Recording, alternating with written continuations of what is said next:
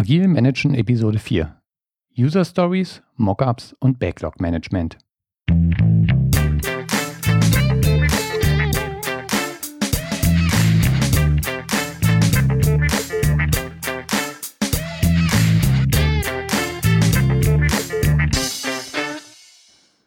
Herzlich willkommen bei Agil Managen, dem Podcast für Projektleiter und Führungskräfte in der Softwareentwicklung. Ich bin Sven Wiegand und biete dir Know-how aus der Praxis zu agilen Methoden, Mitarbeiterführung und effizientem Management, damit du dein Team zum Erfolg führen kannst. Heute ist das Thema Backlog-Management an der Reihe. Ein wichtiger Punkt, wo ich selber auch viele Jahre gebraucht habe, bis ich da einen Weg gefunden habe, der für mich arbeitet.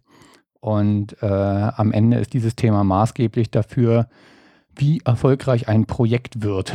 Denn ohne anständige Anforderungen ähm, kommt hinten natürlich auch nichts Anständiges raus. Ähm, und dementsprechend lohnt es sich, dem Thema etwas Zeit zu widmen.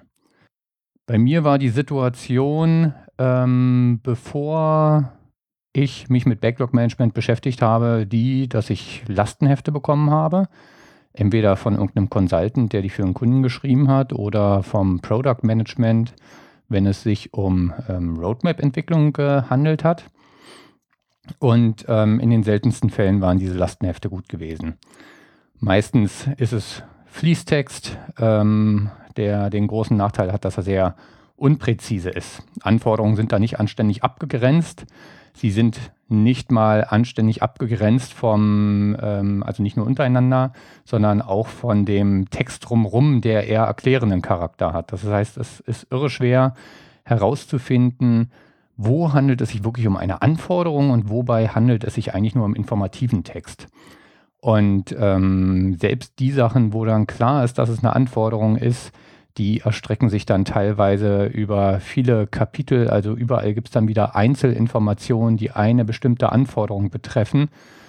Und ähm, das macht es quasi unmöglich, den Status einzelner Anforderungen in diesem Dokument zu tracken. Ähm, das heißt, ich bekomme so ein Dokument zum, zu lesen, gucke mir das Thema dann an ähm, und habe einen Haufen Rückfragen. Meistens macht man das dann als Kommentare in dem Word-Dokument. Ähm, und dann wandert dieses Dokument permanent zwischen dem Autor und dem, der es konsumiert, also zum Beispiel der Entwicklungsabteilung hin und her. Und dann bittet man natürlich den Autor, die Änderungen im Änderungsmodus durchzuführen, damit man nicht jedes Mal wieder die gesamten 50 Seiten lesen muss. Das Resultat ist natürlich, man guckt sich nur noch die Änderungen an und bekommt dann auch nicht mehr mit, wenn ähm, die Sachen nicht mehr in sich schlüssig sind und äh, Widersprüche entstehen und über die Zeit hinweg entstehen dann immer mehr Widersprüche in den Dokumenten.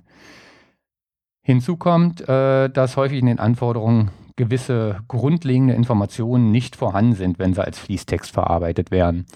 Da gibt es zum Beispiel zum einen das Thema, wer will eine bestimmte Funktion ausführen und auch häufig gibt es das Thema, wofür ähm, möchte wofür wird eine bestimmte Funktionalität überhaupt gewünscht.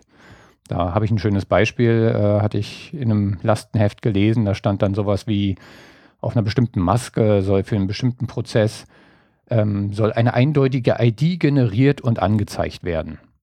So, das ist erstmal eine Anforderung, aber wenn ich nicht weiß, welchen Nutzen diese ID hat, ja, wer will damit was machen, dann ist diese Anforderung quasi nicht sinnvoll umsetzbar. Ja.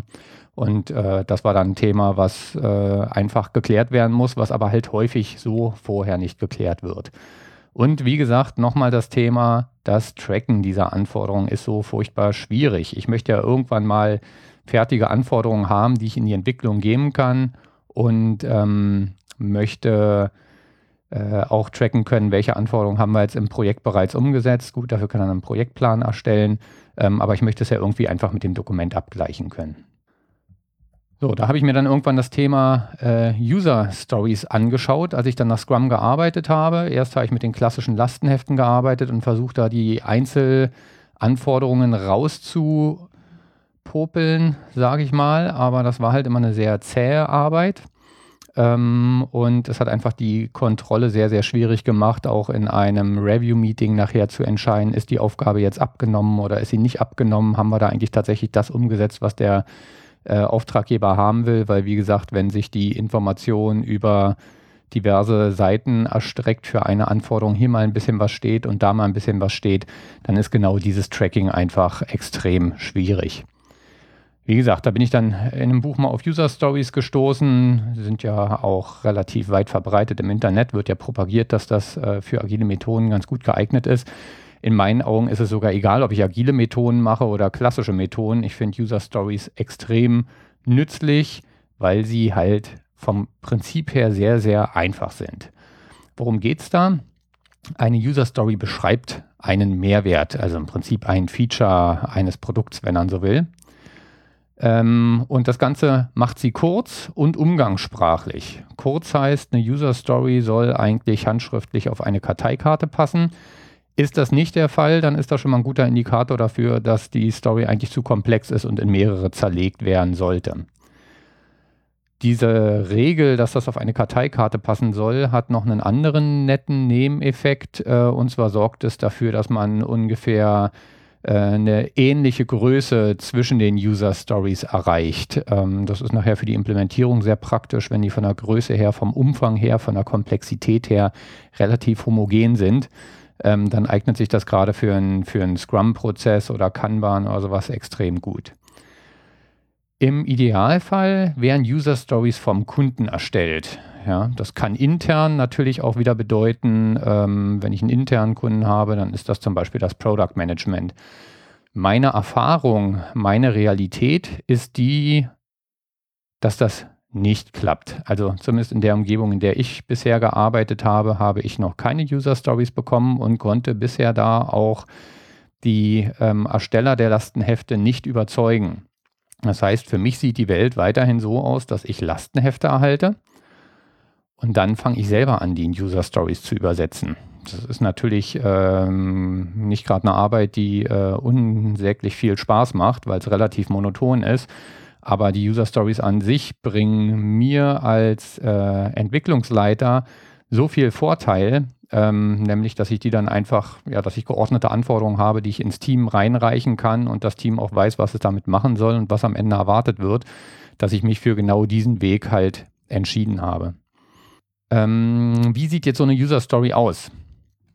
Da haben wir zum einen den Titel, also eine User Story hat einen kurzen, knappen Titel, so wie das äh, Subject einer E-Mail, sage ich mal.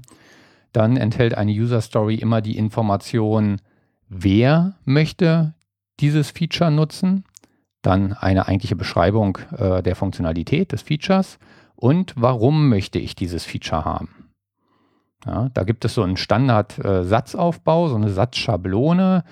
Als Rolle möchte ich Funktionen ausführen, um einen bestimmten Nutzen zu erreichen.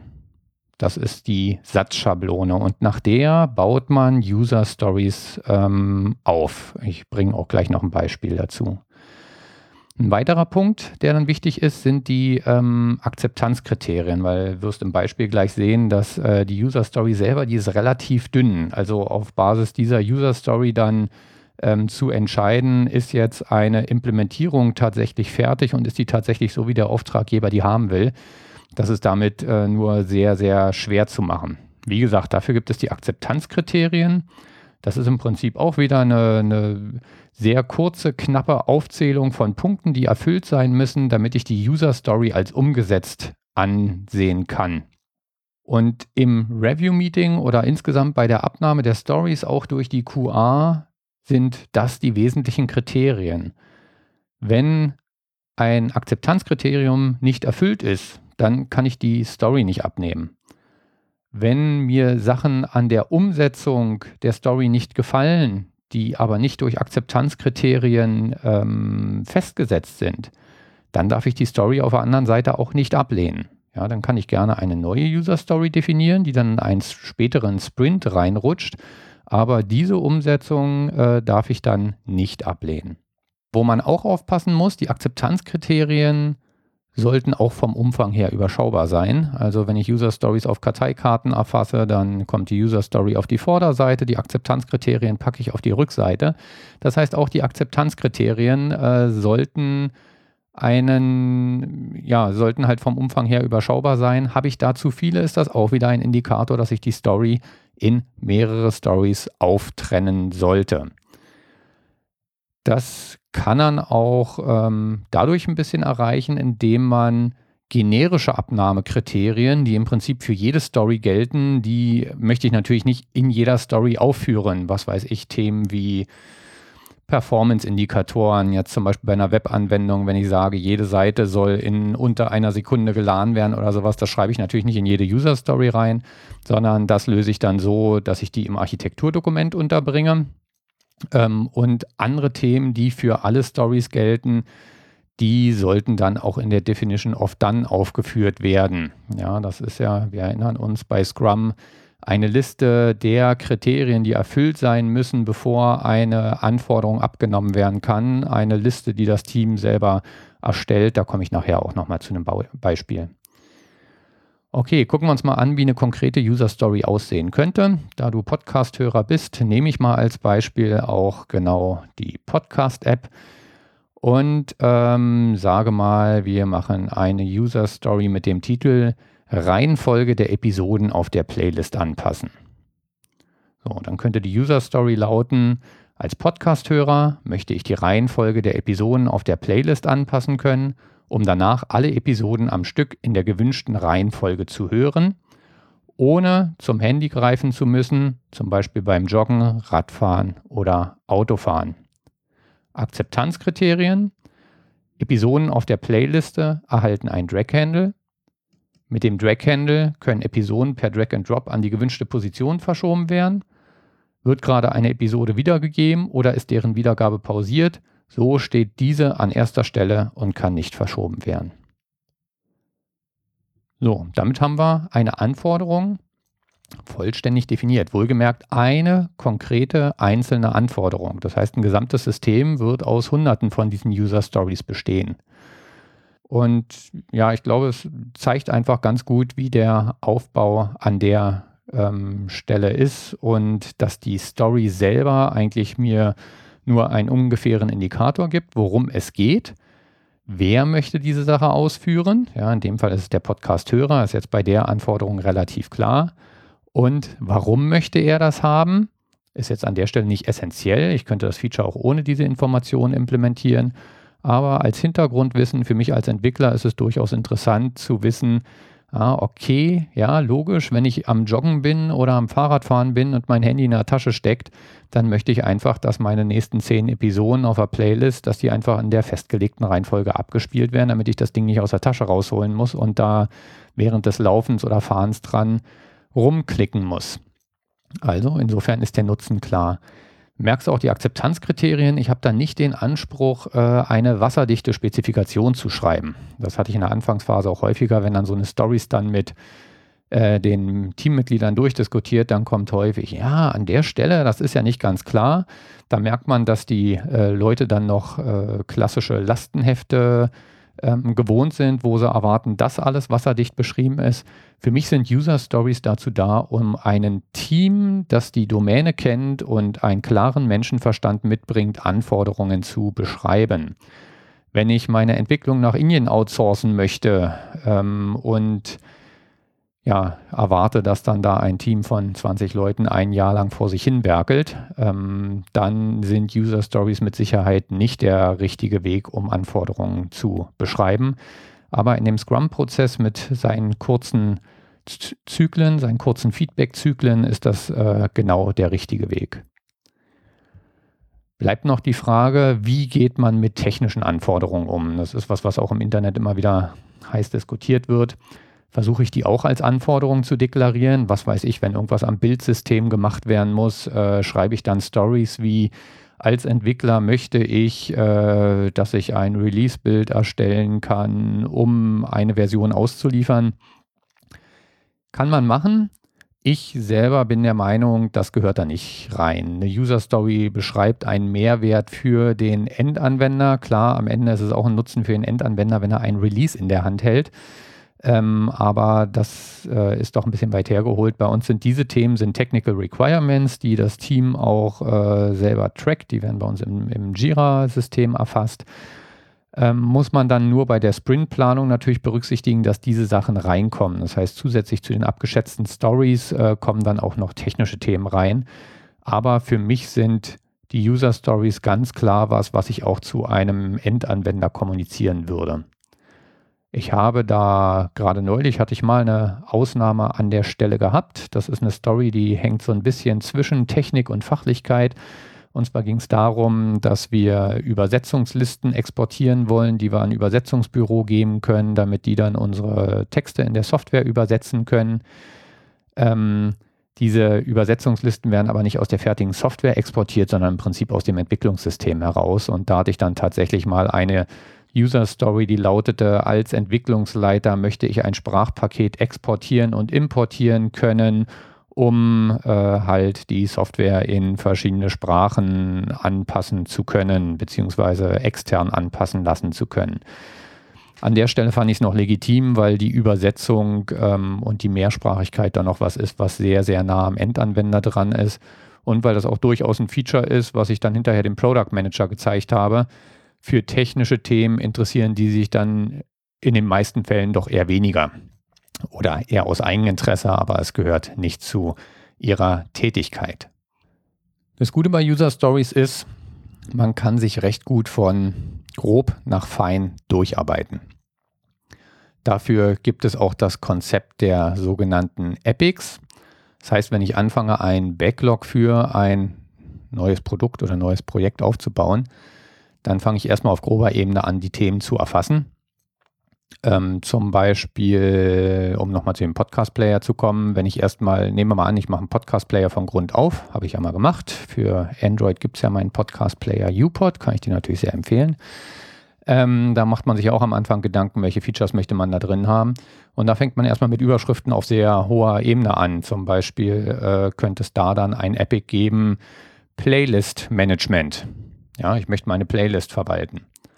Und so erfasse ich ganz viele andere Themen und habe erstmal auf grober Ebene einen guten Überblick schon mal, was das Ding nachher alles können wird. Und dann gehe ich Stück für Stück rein und verfeinere die Sachen. Da spricht man auch von Story Decomposition, nur falls dir der Begriff mal begegnet.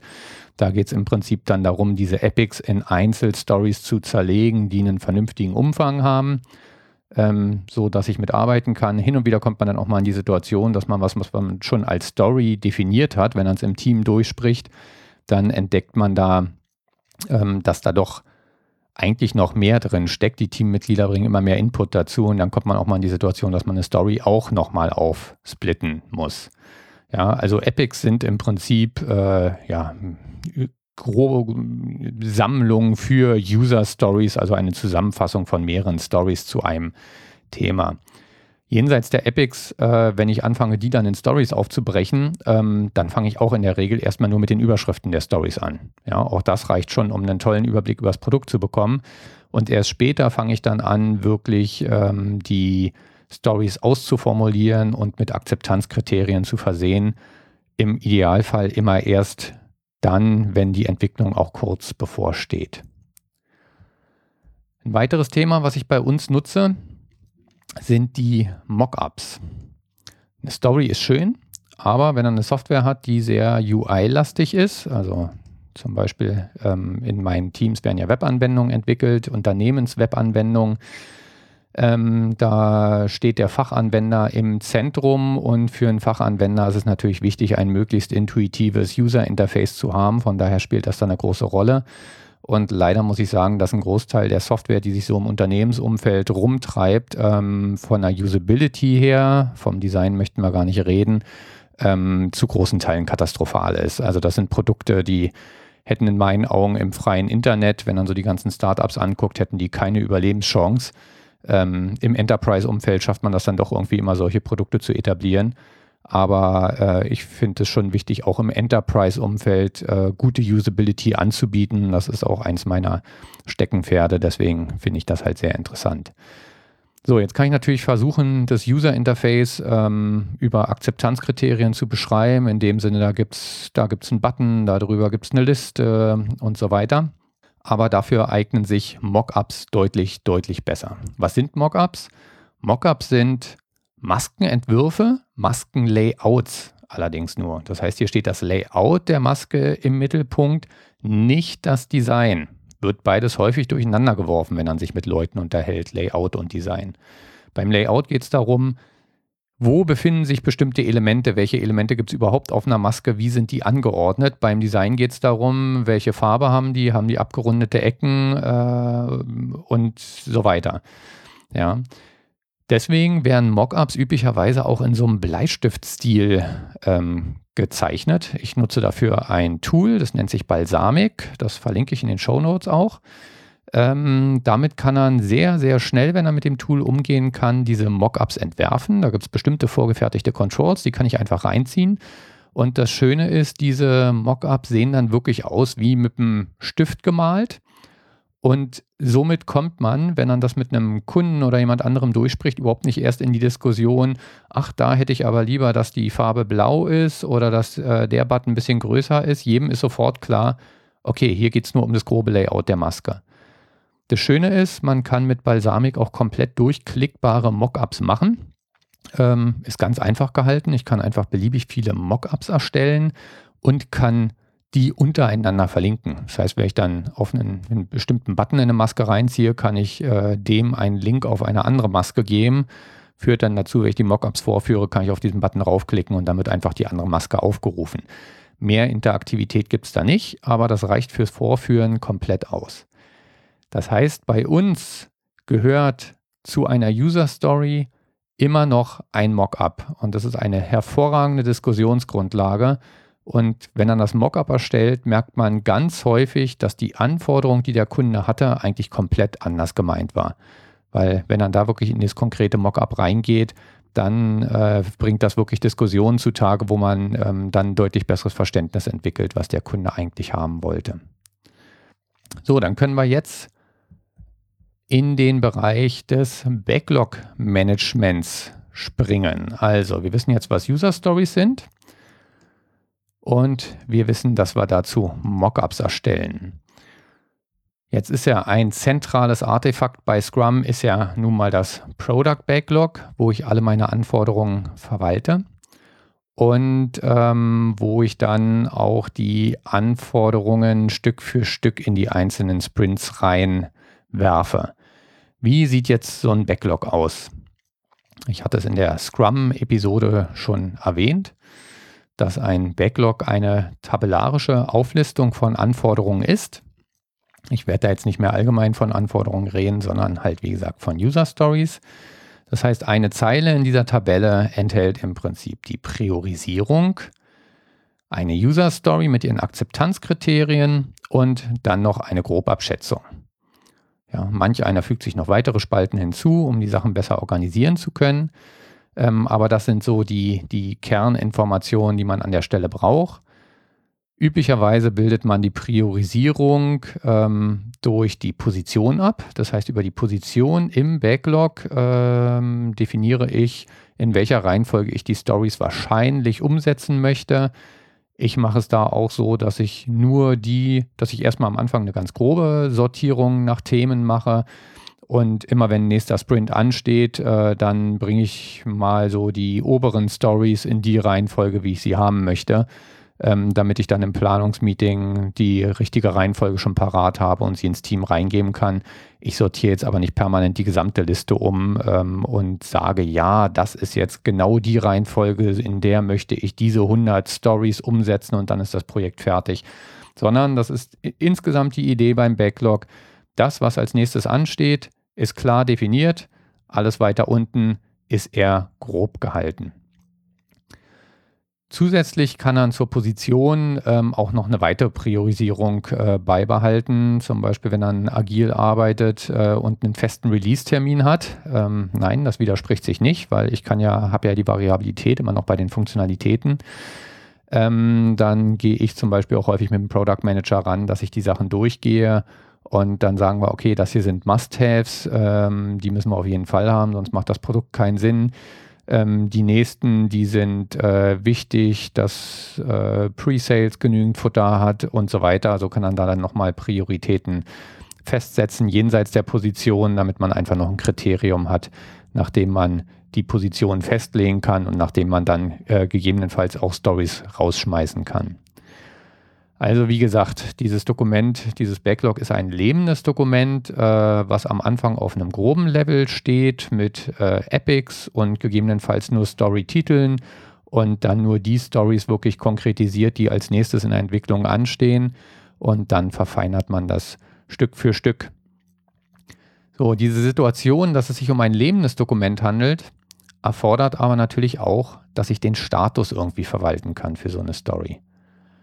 Ja, ich muss ja jetzt wissen, wie ist denn bei der Story jetzt äh, die Situation? Habe ich da bisher nur einen Titel oder habe ich auch schon Inhalt drin? Okay, das sehe ich natürlich auch, wenn ich reingucke. Aber wenn ich eine lange Liste von Stories habe, dann möchte ich das auf einen Schlag sehen können. Das heißt, ich muss irgendwie einen Status für die Story ähm, verwalten. Das kann eine zusätzliche Spalte in der Tabelle sein. Und ich arbeite da üblicherweise mit einer inzwischen doch schon recht umfangreichen Statusliste. Also es gibt einen Status in Entstehung. Das heißt, diese Story ähm, ist, ja, da ist bisher zum Beispiel nur der Titel vorhanden, aber ich habe sie noch nicht ausformuliert oder ich habe den, den eigentlichen Story-Satz schon da, aber habe die Akzeptanzkriterien noch nicht ausdefiniert. Sie ist auf jeden Fall noch nicht so weit, dass ich sie mit dem Team durchsprechen würde. Dann gibt es den Statusentwurf. Das heißt, die Story ist von meiner Seite aus fertig. Die muss ich dann ähm, mit dem Team noch durchsprechen. Das mache ich in sogenannten Backlog-Groomings. Das sind unregelmäßige Meetings, die ich durchführe. Ähm, die gehen üblicherweise ein, anderthalb bis zwei Stunden. Die mache ich immer dann, wenn ich eine Liste von Stories zur Verfügung habe, die äh, von meiner Seite fertig sind, also im Statusentwurf sind. Da ist drin ähm, natürlich das Team, der Scrum Master, ich als Product Owner und ähm, wenn die User Stories, ich sagte ja, in meinem Umfeld kommen die von mir, dann habe ich auch immer noch den Lastenheftersteller drin, also bei einem Roadmap Release zum Beispiel den Product Manager, damit der dann auch sieht, was ich mir da ausgedacht habe und dann auch seinen Segen da nochmal dazu gibt. Und dann stelle ich einfach der Reihe nach die Stories vor mit den Mockups zusammen und dann fangen alle an, das Ding zu zerlegen und zu sagen, was ich da alles vergessen habe. Und dann verfeinere ich die Stück für Stück, entweder direkt in dem Meeting, wenn es Kleinigkeiten sind, nur hier und da noch ein Akzeptanzkriterium hinzugefügt werden soll. Oder wenn größere Anpassungen notwendig sind, zum Beispiel an den Mockups, dann ähm, nehme ich die erstmal wieder mit als Hausaufgabe und bringe die ins nächste Backlog-Grooming mit rein. So, wenn sie dann im Backlog Grooming von allen akzeptiert werden, dann haben sie den Status abgestimmt. Danach geht es weiter in ein Abschätzungsmeeting, ebenfalls unregelmäßige Meetings. Da mache ich nochmal eine extra Episode zu, wie man so ein Abschätzungsmeeting durchführen kann. Und wenn die Story grob abgeschätzt ist, dann ist sie in dem Status abgeschätzt. Das heißt, sie ist jetzt fertig und abgeschätzt, fertig definiert und abgeschätzt. Damit eine Story ins Planungsmeeting rein kann, muss aber noch mehr passieren. Und zwar muss dafür die Definition of Ready erfüllt werden. Man spricht von einer Story, dass sie ready ist. Im Deutschen wäre es bereit, aber im ganzen Scrum-Umfeld wird davon ready gesprochen, ähm, wenn sie die Definition of Ready erfüllt. Die Definition of Ready ist ähnlich wie die Definition of Done, aber bitte nicht verwechseln ähm, eine Liste von Punkten, die erfüllt sein muss, ähm, ja, damit die Story als ready angesehen und ins Planungsmeeting reingegeben werden kann. Ähm, was da auf deiner Definition of Ready draufsteht, ähm, das unterscheidet sich sicherlich von Team zu Team. Und auch das ist ein lebendes Dokument, was Stück für Stück entsteht. Ähm, bei mir steht da zum Beispiel drauf, äh, es müssen Akzeptanzkriterien äh, definiert sein. Es muss ein Mockup existieren, die Story muss abgestimmt sein, sie muss abgeschätzt sein. Jetzt wird es schon spannender. Die Icons, die eventuell für die Umsetzung dieser Story notwendig sind, irgendwelche Icons, die auf Buttons raufkommen oder sowas, müssen vorhanden sein. Und die Texte für die Benutzeroberfläche müssen in Deutsch und Englisch definiert sein. Wenn das alles gegeben ist, dann ist die Story ready und dann kann ich sie in einem Planungsmeeting mit reingeben.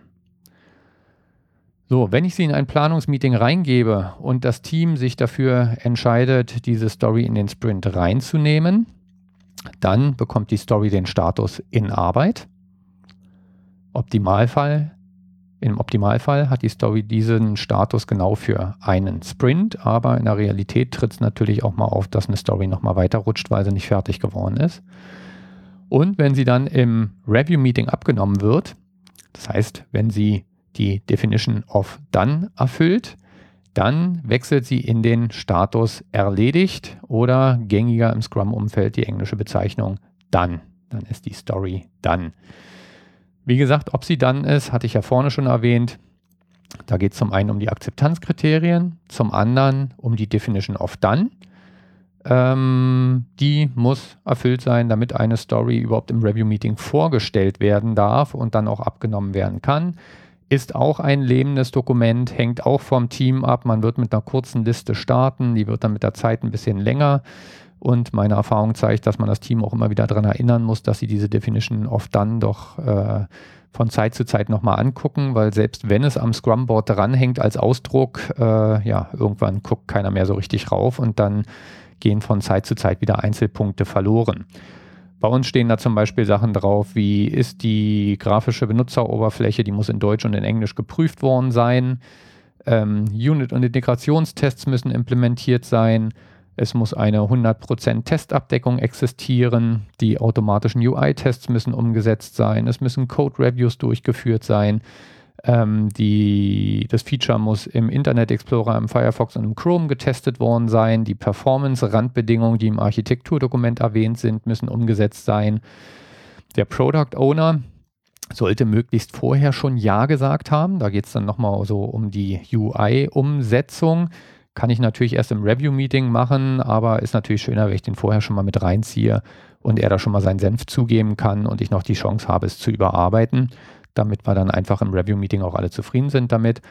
Die Story muss durch QA abgenommen sein und das zugehörige Jira-Issue, wir tracken zusätzlich äh, Bugs und auch Enhancements im Jira, muss in den Status Confirmed überführt werden. Eine Sache, die am Anfang häufig vergessen wurde.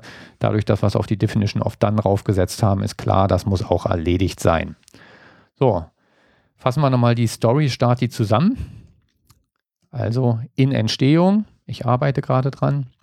Entwurf, ich bin mit der Story soweit fertig und möchte sie vorstellen. Abgestimmt, sie wurde im Backlog Grooming äh, in dem Status von allen akzeptiert. Abgeschätzt, wir haben ein Abschätzungsmeeting gehabt und äh, einen Wert an die Story rangeschrieben. Da gibt es nochmal eine extra Episode zu. Bereit, die Story, ja, bereit oder ready. Die Story ist soweit, dass sie in ein Planungsmeeting rein kann. In Arbeit, die Story wird gerade implementiert, umgesetzt und am Ende erledigt dann, die Story ist vom Tisch. Wie pflegt man jetzt so einen Backlog? Ich habe damals, als ich mit Scrum angefangen habe, habe ich ganz naiv mit Excel gestartet. Ne? Tabellarisches Dokument mit mehreren Spalten klingt ganz klar nach Excel. Ich kann nur dringend davon abraten. Auch wenn ich Excel für vieles nutze und das ein äh, wunderbares Tool finde, dafür ist es nicht geeignet. Einfacher Grund, ich finde, das Bearbeiten von Texten in Excel macht mir persönlich überhaupt keinen Spaß. Ich finde es furchtbar umständlich und unkomfortabel, da Stories und Akzeptanzkriterien zu pflegen. Und die Reihenfolge, in der ich Stories umsetzen will, da möchte ich einfach mit der Maus äh, die, die Stories per Drag and Drop in die richtige Reihenfolge bringen können. Das geht in Excel halt nicht. Und äh, dieses ganze Zeile ausschneiden und an einer anderen Stelle einfügen, ja, sind auch nur drei Shortcuts und ein bisschen rumgescrolle, ähm, aber irgendwie für was, was ich permanent machen muss, fühlt es sich für mich zu hakelig an. Also von daher rate ich von Excel ab. Es gibt eine ganze Menge Backlog-Tools. Viele davon sind äh, Software-as-a-Service-Lösungen. Das kommt für unser Unternehmen nicht in Frage. Solche Sachen wollen wir nicht auf fremden Servern hosten.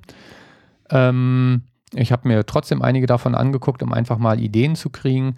Eine Sache, die ich mir auch angeguckt habe, dabei, da wir bei uns ja eh Jira einsetzen, war ähm, Jira Agile, beziehungsweise damals hieß das noch Green Hopper. Das ist ein Add-on für Jira, was zum Beispiel genau ein Backlog-Management erlaubt.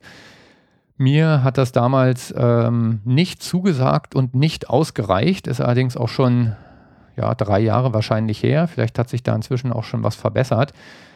Probleme, die ich bei sowohl bei Jira als auch bei den anderen Tools entdeckt hatte, war, dass mir die Strukturierungsmöglichkeiten nicht gereicht haben.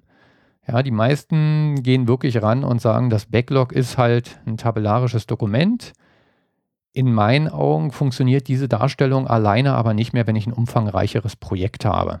Ja, wenn ich damit 120 User Stories rumhantiere, dann reicht mir nicht nur die Reihenfolgendarstellung, sondern in dem Moment, wo ich erstmal rangehe und die Stories erstelle, interessiert mich eher so ein dokumentenorientierter Ansatz, wo ich äh, Stories, die zu einem Thema gehören, äh, zusammenfassen kann, damit ich die nachher auch schnell wiederfinden kann. Das heißt aber noch lange nicht, äh, dass ich auch alles, was zu einem Thema gehört, ähm, erstmal hintereinander weg implementiere, sondern da springe ich durchaus hin und her, ähm, was schon relativ klar macht, dass ich da im Prinzip unterschiedliche Ansichten brauche. Also, da fordere ich dich auch gerne zu Feedback auf. Wenn du irgendwelche Tools kennst, wo du sagst, die sind super, dann äh, lass mich das bitte wissen. Ähm, würde ich dann auch in einer folgenden Episode gerne nochmal drauf eingehen. Ähm, aber ich habe bisher weniges gefunden, was mich da überzeugt hat. Ein Tool, wo ich dann hängen geblieben bin, äh, das nennt sich Agile Fand. Das ist eine, ähm, auch eine Cloud-Lösung, aber es ist auch ein Open-Source-Produkt. Also es gibt es im Prinzip in zwei Versionen. Die Cloud-Lösung, die man sich allerdings auch kaufen und auf seinem eigenen Server installieren kann. Oder hervorgegangen ist das Ganze, wie gesagt, aus einem Open Source Projekt, das man sich auch kostenlos runterladen kann, ist eine Java Servlet Anwendung. Wir nutzen bei uns die Open Source Variante. Und äh, dieses Tool bietet einen für mich riesigen Vorteil. Und zwar bietet es zwei Ansichten auf die Stories. Das eine ist die Story-Struktur und das andere ist genau diese tabellarische Ansicht. Und beide verfolgen im Prinzip unterschiedliche Ansätze. Wenn ich meine Stories erstelle, mein Backlog aufbaue, dann nutze ich die Strukturansicht. Das ist im Prinzip einfach eine Baumansicht. Das heißt, ich kann Stories erstellen, ich kann äh, Epics erstellen und dann kann ich unterhalb der Epics ähm, als Unterknoten wieder weitere Stories erstellen. Das Gute ist, Epics habe ich bei Jira auch. Aber das ist dann halt nur eine Ebene. Das ist nur Epics und darunter Stories. Wie gesagt, für ein umfangreiches Projekt ist das zu wenig. Bei Agile Fan können diese Strukturen beliebig tief sein. Und genau das nutze ich auch. Im Prinzip, wenn ich die Stories erstelle, dann denke ich genau wie in Überschriften in einem Lastenheft und fasse so die Stories zusammen und kann auch da auf einem groben Level anfangen und dann Stück für Stück verfeinern. Das ist die Ansicht für die Erstellung und Pflege. Und dann gibt es eine weitere Ansicht, das ist dann genau diese tabellarische Ansicht, die man für die Planung braucht. Und in dieser tabellarischen Ansicht werden dann nur die sogenannten Leaf Stories, also Blatt Stories. Ähm, wenn ich mir diese Struktur als Baum vorstelle, dann sind die Elemente, die keine weiteren Kinder haben, sind die Blattelemente. Und nur die werden dann in der eigentlichen tabellarischen Backlog-Ansicht angezeigt. Das heißt, alle Elemente, die ich dazwischen zur Strukturierung und Zusammenfassung habe, die tauchen da nicht auf. Und zwischen diesen beiden Ansichten kann ich permanent wechseln und in der tabellarischen Ansicht kann ich dann halt genau simpel per Drag and Drop die Elemente in die Reihenfolge bringen, wie ich sie implementieren möchte. Nachteil bei dem Tool ist, ähm, ich kann zwar einen Status verwalten, für die einzelnen Stories, aber der Satz von äh, Stati, die es gibt, äh, der ist fest definiert. Da kann ich mir nicht meine eigenen definieren. Und natürlich gibt es genau nicht die, die ich weiter oben erwähnt hatte, sondern da gibt es einen Satz, ja, der deckt sich jetzt nicht so mit meiner Arbeitsweise. Nichtsdestotrotz kann ich damit ganz gut leben. Zumal Agile Fan noch das Feature der Labels bietet. Das heißt, ich kann die Stories auch noch mit Labels versehen und ähm, somit kann ich mir da das so zusammenbasteln, wie ich das brauche. Die Labels nutze ich auch, um aus der Story heraus äh, zum Beispiel zu referenzieren, auf welches Mockup die sich beziehen. Ähm, und später auch, um damit zu tracken, welches Jira-Issue aus, äh, aus dieser Story hervorgegangen ist. Weil in dem Moment, wo wir eine Story in den Sprint reinnehmen, gibt es dazu dann noch ein Jira-Issue in unserem Tracking-System. Und das vermerke ich dann bei Agile Fan auch über entsprechende Labels. Ähm, Agile Fan arbeitet mit drei Ebenen von Backlogs. Es gibt Produkte, Innerhalb der Produkte gibt es Projekte, also im Prinzip Releases, wenn man so will. Und innerhalb der Projekte gibt es dann die Iterationen, äh, die dem Sprint im Scrum entsprechen. Und in, ja, in der Produkt- und Projektebene kann man halt mit Stories arbeiten, Storybäume Bäume aufbauen. Und auf der Sprint-Ebene arbeitet man dann eher mit Tasks. Da ist die Idee, ich nehme eine Story in Sprint rein und dann kann ich die auch in Agile Fand in Tasks aufsplitten. Den Part nutzen wir bei uns nicht mehr. Also das heißt, eigentlich arbeite nur ich als Product Owner mit dem Agile Fand. Ähm, sobald eine Story in Sprint reingeht, wird die klassisch am Scrum Board äh, in Tasks zerlegt und da spielt Agile Fand keine Rolle mehr. Deswegen nutzen wir diese ähm, Aufteilung in Tasks halt nicht. Ja, das sind eigentlich so die, die wesentlichen Elemente von Agile Fand. Ähm, natürlich bringt das Tool auch seine Probleme. Eins hatte ich schon erwähnt, ähm, dass die Status nicht überarbeitet werden können, dass ich da mir keine eigene Liste definieren kann. Bulk Actions, also wenn ich mehrere Elemente äh, auf einmal bearbeiten will, das ist doch stark eingeschränkt, was da möglich ist. Äh, das resultiert dann in sehr viel Rumgeklicke. In der Version, die ich noch einsetze, irgendeine 3.3 ist das, glaube ich, da sind die Burn-Up-Charts äh, stark eingeschränkt. Ähm, es gibt keine Integration mit Jira, also ich kann nicht direkt heraus aus Agile Fand mir Tickets im Jira anlegen und äh, genau aus diesen Gründen habe ich mir noch ein kleines Web-Frontend äh, für das Ganze geschrieben. Das wird dann auch von den Entwicklern genutzt. Da hat man nur Lesezugriff, kann da auf die Stories zugreifen, ähm, sich die angucken. Da werden dann auch diese Labels, die auf die Mockups verweisen, äh, aufgelöst und es wird direkt das Mockup angezeigt an der Stelle. Und da habe ich auch einen Button drin, womit ich mir dann mit einem Klick ähm, im Prinzip ein Jira-Ticket für dieses Ding anlegen kann. Ähm, damit habe ich also so ein bisschen versucht, die Schwächen, die das Tool noch hat, auszugleichen. Über ein Tool von Sony Mobile bin ich neulich nochmal drüber gestolpert. Das bietet immerhin vier Strukturierungsebenen. Ich denke, damit würde ich auch klarkommen, aber da bin ich auch noch nicht zugekommen, das auszuprobieren. Also wie gesagt, falls irgendjemand von euch da ein gutes Tool kennt oder entdeckt äh, oder vielleicht inzwischen auch mit dem Jira Agile bessere Erfahrungen gemacht hat als ich damals, bin ich dafür euren Input sehr, sehr dankbar. Da suche ich permanent nach Möglichkeiten, wie ich meine Arbeitsweise dann auch optimieren kann, meine Workflows. Okay, so, jetzt haben wir uns über die Grundlagen unterhalten. Ähm, wir wissen, was User Stories sind. Äh, wir wissen, wofür Mockups gut sind. Wir haben uns ein Tool ausgeguckt. Wie kannst du jetzt konkret loslegen, wenn es an dein erstes Scrum-Projekt geht? Also, starten tut das Ganze in meinen Augen das allererste Projekt genau mit dem Aufbau des Backlogs. Egal, ob das jetzt von extern kommt, äh, also von dem, der die Anforderungen definiert, oder ob du das selber machst. Ich starte mit der Definition der Epics, so ich äh, etwas in der Form dann wirklich nutze, also mit der obersten Strukturebene, fange dann an, das runterzubrechen auf Überschriften, um erstmal einen Gesamtüberblick zu haben häufig hat man ja auch die Situation, wenn man in einem nicht durch und durch agilen Unternehmen arbeitet, wie das auch bei mir der Fall ist, sondern wir arbeiten nur auf Entwicklungsebene ähm, oder nur auf Teilebenen äh, agil, müssen aber immer noch vorher äh, Zeiten und Aufwände nennen. Dann fange ich schon mal genau auf dieser Ebene der Überschriften an, Zahlen an die Stories ranzuschreiben. Ja, damit man schon mal eine grobe Indikation hat, wie viel das Ganze nachher kosten wird und dann darauf auch schon mal eine grob eben äh, eine, eine Grobabschätzung aufbauen kann. Dann fange ich Stück für Stück an, die Sachen runterzubrechen und die Stories, die zuerst implementiert werden sollen, da erstelle ich dann Beschreibungen, die Akzeptanzkriterien und die Mockups, wobei bei mir meist die Mockups zuerst da sind und ich dann auf deren Basis die Stories erstelle. Und dann führe ich die ersten Backlog-Groomings durch. Ähm, da wird man zwei bis drei brauchen, bis ich so genügend Stories äh, zusammen habe, um wirklich die Entwicklung starten zu können. Nach den Backlog-Groomings kommen dann natürlich noch die Abschätzungsmeetings. Dann müssen die Stories noch ready gemacht werden, also Icons, Texte und so weiter besorgt werden. Und dann kann wirklich mit dem ersten Planungsmeeting die ähm, die Entwicklung starten. Also, das Backlog ist die Grundlage und der Anfang für deine Entwicklung für dein erstes Scrum-Projekt.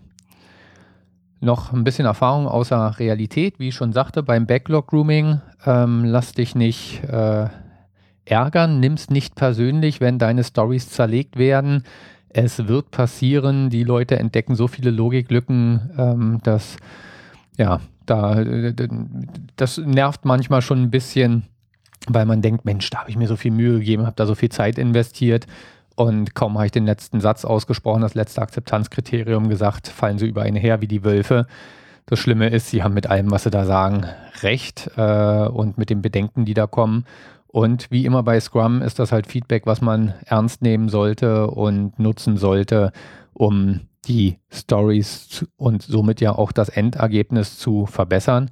Heißt natürlich nicht, dass man jetzt alles aufnimmt, was irgendjemand als äh, Vorschlag reinwirft, sondern da, klar, als Product Owner muss man halt klar entscheiden, was will man wirklich haben, was ist ein Mehraufwand wert. Ähm, aber was man da definitiv entdeckt, sind irgendwelche Ungereimtheiten.